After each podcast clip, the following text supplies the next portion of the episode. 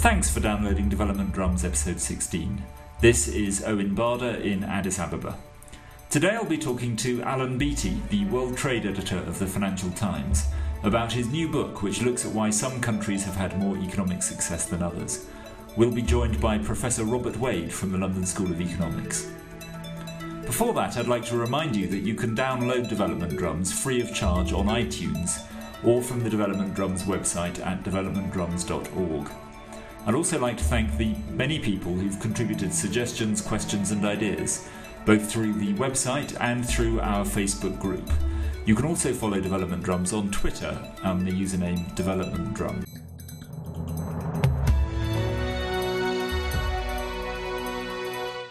I'm joined by Alan Beattie, who is the World Trade Editor of the Financial Times and the author of a new book, uh, False Economy.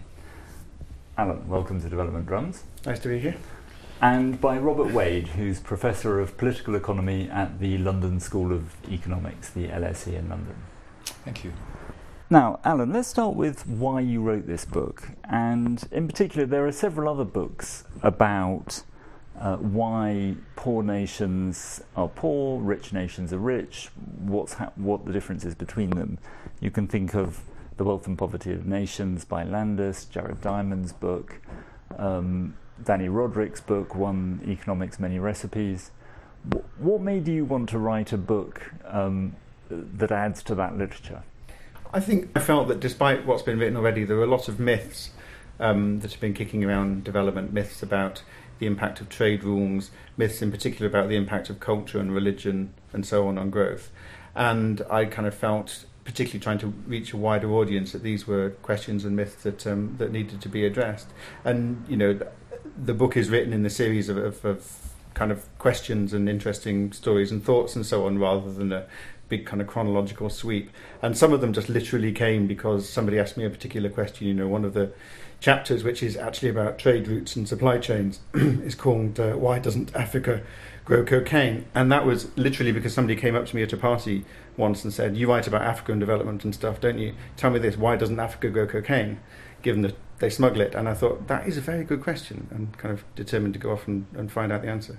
So the book draws on lots of different, as you say, kind of rather idiosyncratic questions, but you're also drawing on questions that it seems to me where you want to challenge a conventional wisdom that there are lots of ideas out there you know, that Protestants work harder than other religions, or that Ghana can't export chocolate because of EU trade rules. So you seem to you seem to be wanting to pick out bits of received wisdom and challenge them. Is that part of your purpose? Yes, I think that's true. I think one of the problems about development and development economics is that it's been very susceptible to the kind of monocausal explanation. You know, countries are are poor because of X, whether X is their religion or because they're landlocked or because they're tropical or whatever it is, uh, or because they have oil and diamonds, so they're subject to the natural resource curse.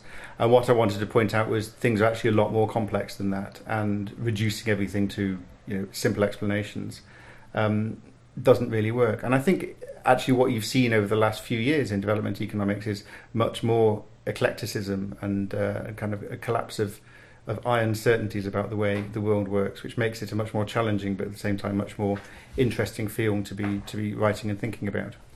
Your your book has a, a, a flash on the front saying why countries succeed or fail and how things could be different, which rather offers the promise that there's going to be a, a, a recipe in here and yet, as you as you've just said, uh, actually your your conclusion is that um, you don't know what the answers are, and that anyone who says they do, um, you probably shouldn't trust. Um, now, so is your book intended to say in the end? There are many different answers, or there are no answers, or what is it? I think what it says is there are broad lessons that we can draw. You know, cutting your country off from the rest of the world is generally a bad idea.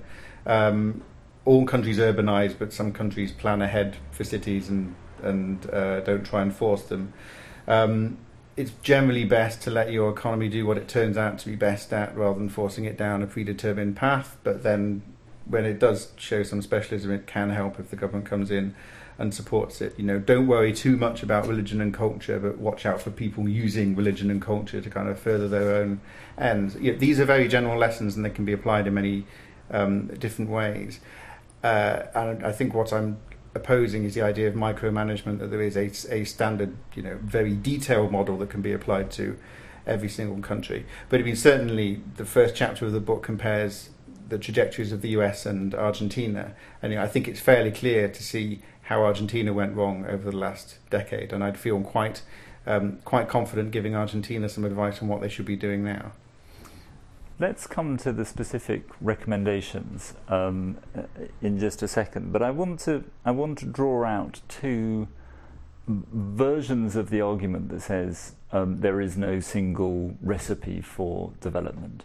So one version of it says all countries are very different; they have very different circumstances, um, and that the idea that you can just sit in Washington and design a recipe that will work everywhere is wrong, um, uh, because there's so much variation across countries.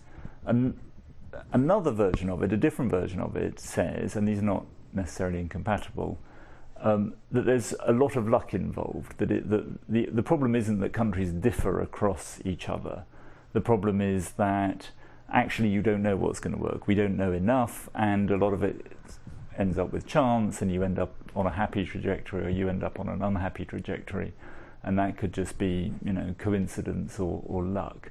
Now, it seems to me that Dani Rodrik argues the first. He says, you know, you've got lots of different um, lots of different ways you can approach this. But in the end, he ends up with his growth diagnostics, and you crank a handle and you do some econometrics and you figure out what the right answer is for that country. Well, it seems to me you're saying something a bit different from him.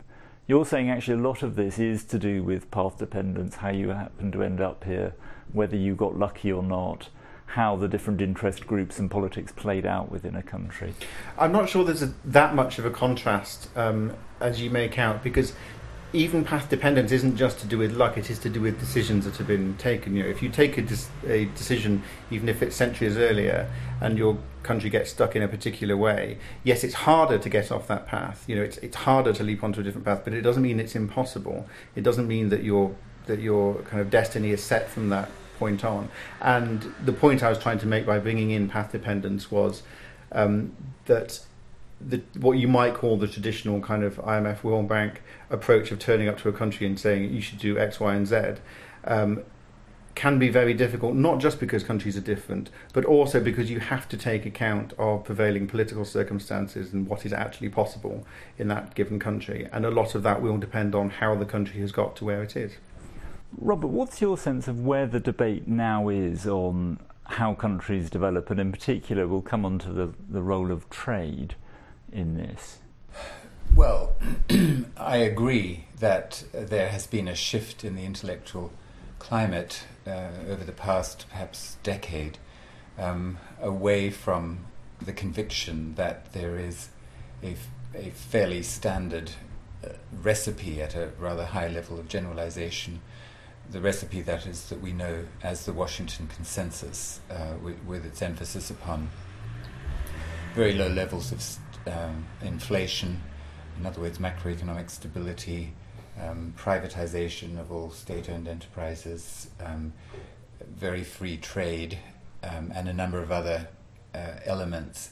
I think that um, there is now much more agreement than there would have been, say, 10 and 20 years ago, that um, that that may give some very general orientations, but um, it's not um, something that can be applied by an IMF or World Bank official getting off the plane in a country where they may have spent very little time and immediately uh, begin to say what they think the government should do. There's much more uncertainty now um, than uh, there was, and I think one of the upsides of this dreadful financial slump is that it has uh, raised the level of um, uncertainty. That being said, um, one response to uh, this uncertainty uh, that you find in the literature comes from, for example, Bill Easterly, and perhaps Alan, you would yourself tend to agree with this response, which is that um, because we don't know uh, a, a, formula for development, um, therefore the solution is um, maximum free markets, maximum openness for all economies, uh, which somehow or other is not treated as a formula. But the reason, the logic is that this will increase the chances of discovery of um, uh, of, of new opportunities that can't be foreseen except by people who are very decentralized on the ground, seeing things appear in front of them and seizing uh, the moment.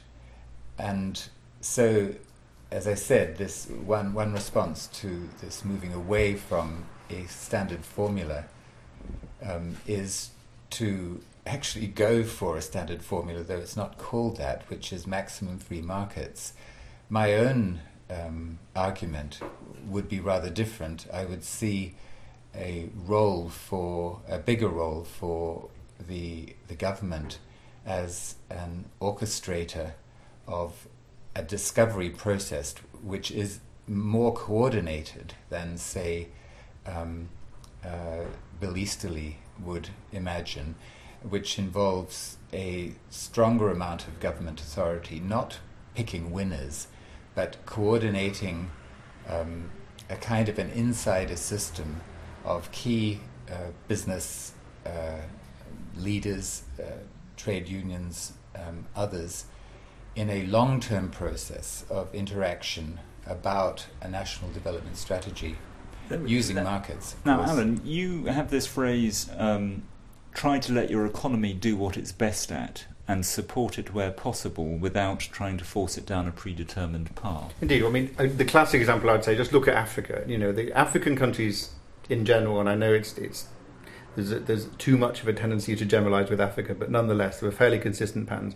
Came out of um, colonialism saying, we want to be industrial economies. And they tried to build up, in many cases, very similar industries, you know, textile industries, kind of um, basic manufacturing behind large tariff walls as um, in the classic import substitution model.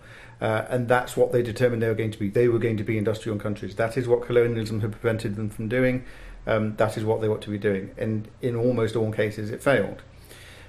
What I think would have been more helpful, uh, and you know, I'm not a businessman and I've never um, lived in Africa or run a company in Africa, but what I think might have been more helpful is you know to give a more degree of freedom to the economy and say what does it look like we're good at well one of the things that kind of Africa has been generally good at is is um, primary commodities so how conceivably could we build on that and particularly how could we build um, a value chain based on that. You know, it seems logical to me, without being an, expert, that if you produce primary commodities, the next thing to do is to try and bring more of that value chain in country. In the way that, for example, Botswana has been blessed with diamonds, has brought more of the, the value chain of, of um, sorting and polishing and so on of diamonds within country. It seem it would seem logical to me that for Ethiopia or Uganda, um, more of the value chain of um, uh, processing coffee should be bought in country.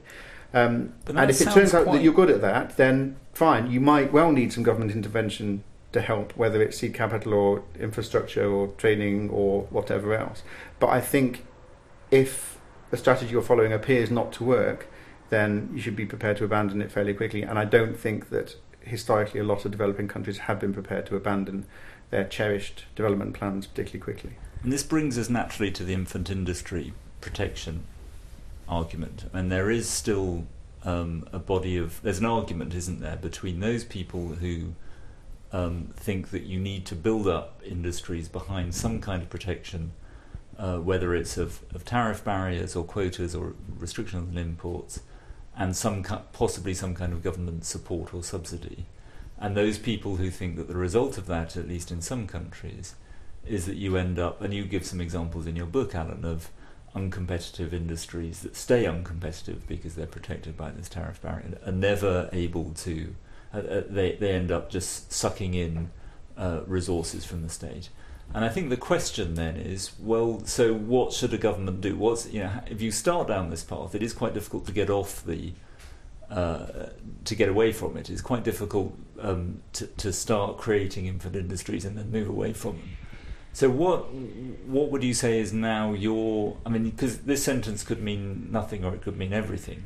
This this idea that you want to let your economy do what it's best at and support it where possible. What what is possible and what is sensible for a developing country? Robert, you want? I would move away from the framing that you just gave. That is, um, should the government support infant industries or not? Um, and I would refer to the actual practice in Taiwan, which is a practice I've studied in some considerable detail. Of course, the Taiwan government did quite a lot of what you could call conventional industrial policy. That is, it decided to um, create a steel industry, a petrochemical industry, and so on. These were big investments with a great deal of government initiative. And uh, that's part of the story. But another very important part of the Taiwan story that is much more replicable in African countries, for example, uh, other low income countries, um, is quite different. Uh, the government established early on, like in the 1950s, what was in effect an industrial extension service, analogous to an agricultural extension service with something of the order of 100, 150 industrial engineers who, whose job it was to go out, visit factories. They were divided into input output chains. So somebody uh, in the, the textile chain would go out visiting textile factories uh, for several days a month. And they would be um, doing two kinds of things. They would be bringing um, knowledge of um, developments in the international textile market, uh, developments in textile machinery, and so on to the factories, but equally they would be taking knowledge that they had learned about production problems, production possibilities from the factory into the the heartland of government where planning was being carried out, um, and uh, and feeding then a more general process of discovery of new opportunities, but in a very micro kind of way. This is not about picking winners. This is about having a core of people who are public officials engaged in sort of nudging um, private producers all the time to think about upgrading, going up the supply chain, as Alan said, think about diversifying, thinking, think about um, making um, long-term supply contracts with subsidiaries of multinationals in ta- Taiwan or in country that subsidiaries that are currently importing material that could be produced domestically if there was a long-term supply contract. This was the kind of thing down at the coalface um, that was going on in Taiwan for decade after decade. So, Alan, and that I think is a very useful kind of function for a government to orchestrate, and it's it's very different from the the sorts of government interventions that Alan was reacting at. I, I'm not sure that many governments have been doing the things that Alan um, says they were wrongly doing. I'm not sure they've been doing them for the past, let's say, two decades. They were doing them. They were doing protection, but they were doing protection very badly on the whole. But my point is, you can do protection well it's not so the, the debate is should not be about um, protection, no protection. It should be about how to do protection well, how to do do it badly. Alan, it's just a question of doing protection well.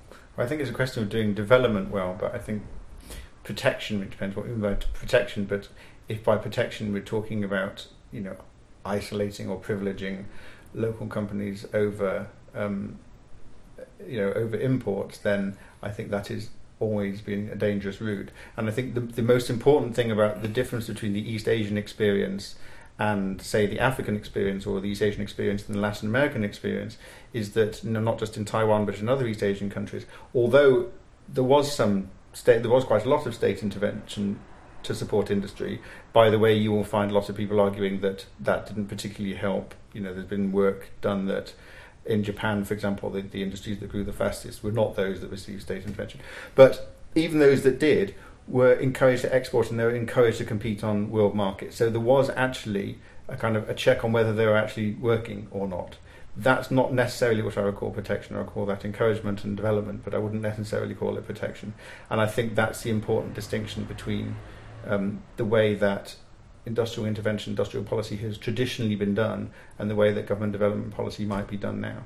Let, us move on more broadly to. I mean, you asked the tantalising question: Why doesn't Africa export cocaine? Oh, it does export cocaine. Why doesn't it grow cocaine? Tell us, tell us what your answer was to your friend who asked you this at a dinner party. Uh, once I'd gone and looked into it and talked to the UN Office of Drugs and Crime, um, what I really found was that it's essentially the same reason that Africa doesn't, you know, grind its own coffee beans or make its own cocoa beans into chocolate and so forth. It's just the lack of simple, basic infrastructure, um, roads, ports, and particularly political stability um, that enable supply chains to be built and maintained. Um, one of the kind of ironies of, of cocaine production is that because it's illegal, you need you, know, you obviously need to buy off local politicians, but you need a kind of degree of political stability enabled to do that because coca, as it turns out, has uh, is a shrub with quite a kind of long a long life. It's not a quick growing thing. Um, and as Bob Dylan said, to live outside the law, you must be honest. So the reason that Africa exports uh, cocaine but doesn't actually grow it itself is just largely simply because of those basic things which had held back all parts of its economies. You know, lack of certainty over transport and infrastructure and politics, um, and ports and paperwork. And these are really boring things to talk about. And you know, it's very hard. I know as a journalist to interest a news desk in a story about you know the Zambian Bureau of Weights and Measures, where I once spent um, a particularly fascinating morning. However, those things in reality are actually much more important than trade policy and you know evil subsidies and most of the things about trade that that dominate a lot of the debate. Would I be right in thinking that you're saying that that um, the the more um, kind of nuanced things you might do to support business and exporters and industry, the kinds of things that Robert was talking about, um, feel like they are um, they come second after you get the basics right, after you get your ports working, your tax system working, your um, your arrangements for registering a business, those kinds of things. Is that uh, am I hearing that there's a kind of getting the basics right problem that affects, for example, a lot of African countries? Yes, I think that's absolutely right. I mean, if you just talk to people who try to do business, um, I mean, like, give me the coffee example. Um, the first, to my knowledge, the first plant in Uganda which um, actually roasts and grinds coffee set up by a man called Andrew Rugasira. Um, having spoken to him about it, he says, look, it basically takes him a month to get things from Uganda to the port in Mombasa, and that's because the roads are terrible. It takes days even to get across the Uganda um, border. These are kind of very basic, simple things, or at least they're they're kind of conceptually quite simple things. They they may not always be very simple to implement, but unless those are in place, then you know all the encouragement and and kind of expertise and so on really can't help. You need to get the basic conditions for um, for business right before business can take place. And this doesn't, by by the way, mean sweeping away the intervention of the state at all. In fact, in some cases, it means that the state needs to provide these things which are not provided by the markets, which I think is one of the problems that's happened in the past. But I certainly think there's not enough emphasis put on things like this because they're boring and they're not sexy. And yet, it's they sound like uh, um, they sound like things that are quite cheap and quite straightforward to do, and about which there isn't much disagreement about what needs to be done. Infrastructure is often expensive. Okay, so indeed, but they're sometimes they're financially cheap. I mean, the World Bank study suggested that three quarters of the um, of the delays faced by companies in developing countries weren't actually to do with physical things like infrastructure; they were to do with things like corruption at customs and so forth. Now, um, financially, a lot of these things, like customs reform and so on, may be cheap. Politically, they're very difficult and they're very expensive. And just as with you know agricultural policy in, in Europe and the US, it, this involves taking on entrenched elites. You know, working the, the customs bureaucracy in, in many developing countries is a tough, well organized elite, which has done very well out of itself out of guarding the mountain pass and done very well out of itself out of extracting bribes and so forth. Taking those people on is difficult. One of the most interesting things I found over the last um, decade or so was the study that in the aftermath of 9-11 there was a lot of talk that um, you know, new security procedures and container screening and all the rest of it was going to throw sand in the wheels of globalization. It would slow transport down. It would mean everything was much slower. Actually, what happened in the in the few years afterwards is a lot of ports actually speeded up. The reason for this, as far as you can tell, is that you know, in any given country there will be generally be a, a fight between the reformers um, and the on guard, or you know the, the, the the clean hands and the dirty hands. And one of the things that the post 9/11 security considerations meant was it strengthened the hand of the reformers. Suddenly they have an external mm. imperative. They can go and say, sorry, we've got to computerize the customs system. We can't do it like that anymore because otherwise we can't export to any American port. So sorry, we have to do it. And by strengthening their hand, that enabled them to do things that they'd known and lots of people known they should have been doing for should have done a long time before, but hadn't been able to because of political constraints.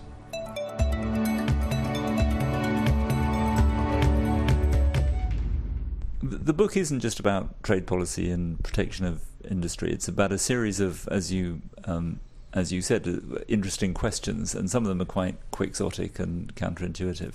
One of them is about water, virtual water, which I think at some point in the book you say is the most interesting new idea that you've come across. Tell us a bit about um, the answer, the question: Why does Egypt import uh, so much of its basic food, and what the answer is. You know, I mean, the answer to this is is you know actually a fairly simple, basic um, question of trade economics that goes all the way back to David Ricardo. It's a simple question of um, comparative advantage. So growing grain is largely a question of water, and so what Egypt is doing by importing grain from around the world is implicitly importing all the water that's used to grow it. So you know, of course, they could import you know thousands and thousands of tons of fresh water and then grow their own grain. Instead of what they do, they import the wheat, and implicitly it's got this water um, embedded in it. And I just found this a kind of fascinating way of thinking about trade and thinking about the way that comparative advantage works. And the interesting thing about it is it's the free market that does it. You know, no one has to intervene. You don't need any great teams of international bureaucrats sending water around the world from wet places to dry places. It's just the action of the market that does it. Although it's an interesting example because, uh, as you know, I live in Ethiopia and um, 85% of the waters of the Nile come from Ethiopia, and yet Ethiopia benefits relatively little from that. It, it passes down down the Blue Nile through Khartoum to Egypt, and Egypt has has prospered, uh, and and Ethiopia hasn't. Now, um, this is an example of a market of a missing market, isn't it? Where Ethiopia isn't at the mo- in the at the moment in a position to sell the natural asset that it has, the access to water, which at the moment is, and in fact there are teams of international bureaucrats. The Egyptian government has people stationed at Lake Tana, uh, which is the source of the Blue Nile. So, um, isn't there going to come a day when, when actually water tra- explicit water trading is going to be necessary, where countries are going to have to sell each other riparian rights, um, either in the form of um, some kind of tax or some kind of um, uh, some kind of property rights over water. Well, indeed. I mean, when countries are right next to each other and sharing a similar, you know, a, a common source of water, as with um, the Nile, obviously that's the case. But you know, in many countries around the world, you're quite right. One of the problems with water is it's not priced properly. You know, there need to be better water markets than there are, and even in um, single countries where the sort of intra-country negotiation issue doesn't exist, like Australia, and Australia has one of the more sophisticated water pricing policies in the world. Still, there's a there's a gigantic misallocation of water. Um, within Australia, because the prices that are charged farmers are, are far too low compared to the prices that are charged for, for water in the cities. So yes, absolutely. In order to make these markets work properly, as with many markets, as mm. particularly the market for carbon emissions and so forth, um, when there's when there's an issue of the commons, then there has to be um, an intervention. But I think this is largely uh, confined to either issues within countries or the example you pointed out where one or more countries or one or more states, as happens with the US and the Colorado River and so on, share a common water resource and have to work out a way of, of you know allocating it between them. Another challenge that your book addresses, which um, I thought was an interesting question to be asked asking at this time, is why whether and why Islamic countries grow more slowly. Tell us, tell us again why you addressed this question and, and what. Well, this one was just because this is a lot of prejudice, in my view, that I heard expressed in the aftermath of um, September the 11th. That you know, Afghanistan is a failed state. Um, that extreme Islamism arises because um, Islamic countries have have uh, failed to enrich their citizens sufficiently, and that there's something intrinsic about the nature of Islam which um, stops countries growing. And I thought, wait a second, I've heard this before. I've heard this. I've heard, you know, the, the uh, sociologist Max Weber argue this with regard to Protestantism or particular kind of Protestantism versus other religions. Um, I've heard it argued with regard to Confucianism um, in East Asia and so on. And I simply didn't believe it was true. And a very interesting paper which just looked at the numbers and pointed out that over the last half century, um, it just isn't true. It's you know it's, you can test it. It is not true that Islamic countries have grown slower than non-Islamic countries, particularly when you compare um, countries which are otherwise similar, like compare Muslim Malaysia with Buddhist Thailand, largely Buddhist Thailand, with the Christian Philippines. You know, it's the it's the Muslim country that's done the best. So the issue really was then, okay, so why did the Muslim countries, having been you know at the beginning of the um, the second millennium, um, the first few decades, uh, the first few centuries, the the second millennium, these wonderful, huge trading empires that spanned the world, why was it that they um, that they failed and that they, they shrank back? And my w- conclusion was it was nothing to do with the structure of Islam itself. You know, these arguments about Islam forbidding the lending of money at interest and so on. When you when you actually look at it, there were plenty of ways of getting around it. It wasn't particularly strong. What it was more was a sense of um, uh, the the rulers of those particular countries not allowing um, laws to change and using, when necessary, the rules of Islam um, or distorting the rules of Islam in order to entrench themselves in, in power. And one of the, the historical reasons for this, in my view, was it's the Mongols. We can always blame the Mongols for this because the Mongols crashed in um, and instituted a whole series of kind of very authoritarian, centralized, top down militaristic societies which happened to be Muslim.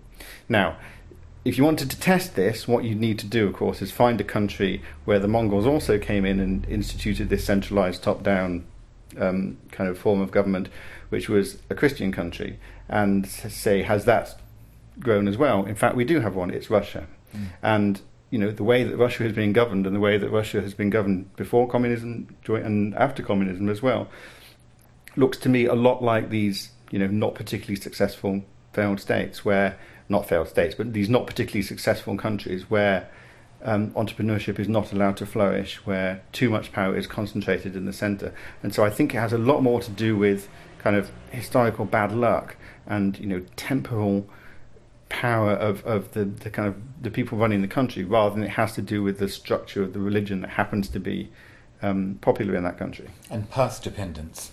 You're implying very strong path dependence. That's a very good example of mm. path dependence. Once you get stuck on it, it's hard to get out of it. Mm.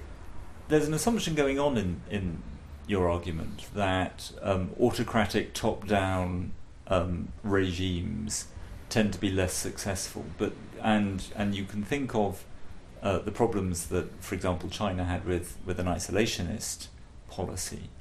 But you can also think of quite good examples on the Korean generals and Singapore, where actually quite autocratic governments and leadership has done quite well, at least in uh, over a, a, small period of time. They're quite autocratic, but they fostered competition. I mean, if you look at the the Korean um, experience, there was certainly the the chaebol, the big um, kind of industrial conglomerates. They were indeed, you know.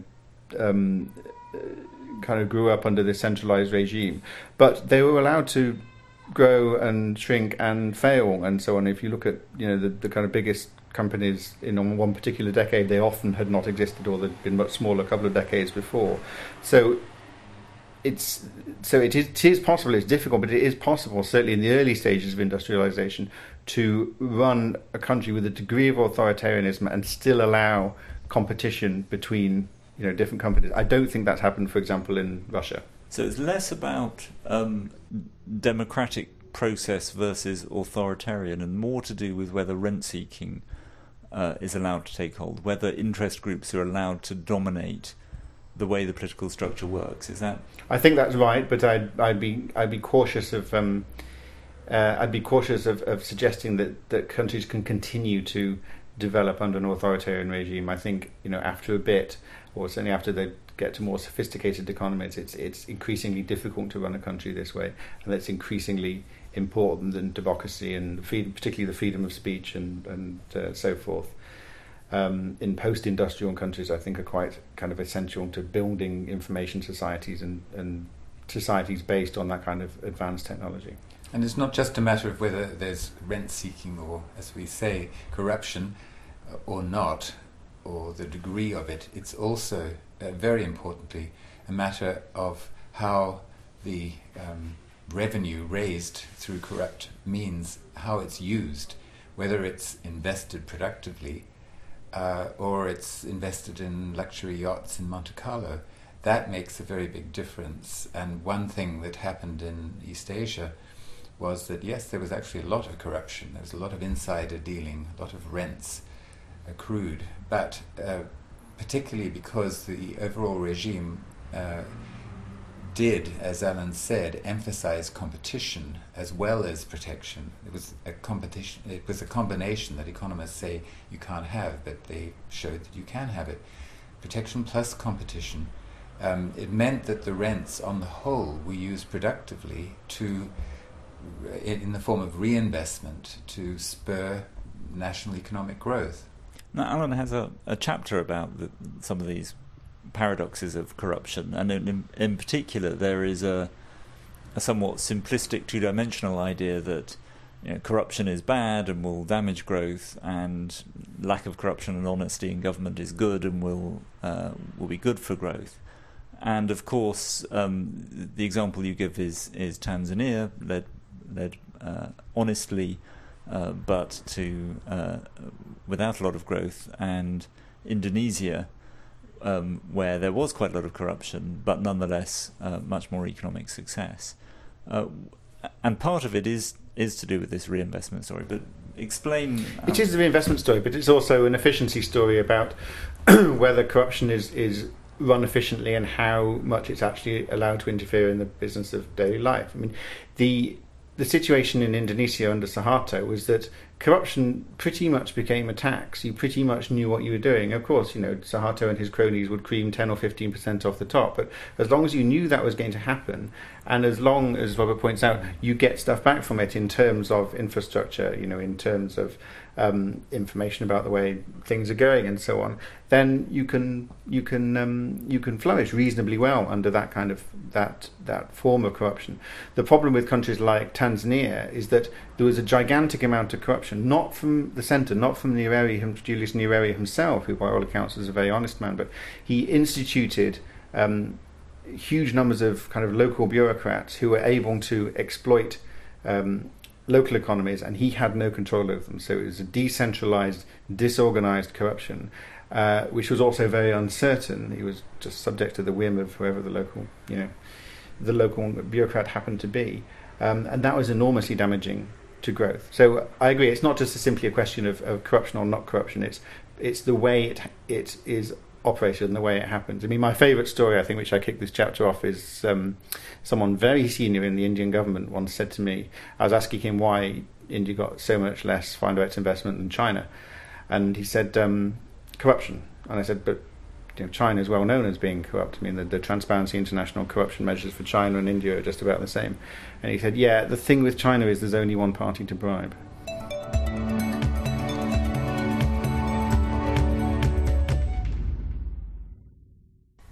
Thanks for listening to Development Drums. I'm Owen Barder, and I've been talking today to Alan Beattie, the author of False Economy A Surprising Economic History of the World, published by Penguin Books, which I recommend as a very entertaining account of the complexities and difficulties of generalizing about why some countries become rich. And I've also been talking to Professor Robert Wade of the London School of Economics. You can download Development Drums from iTunes or from the Development Drums website at developmentdrums.org. And you can also join our Facebook group to suggest topics or guests or questions for future guests. And of course, you can follow us on Twitter at Development Drum. Thanks for listening.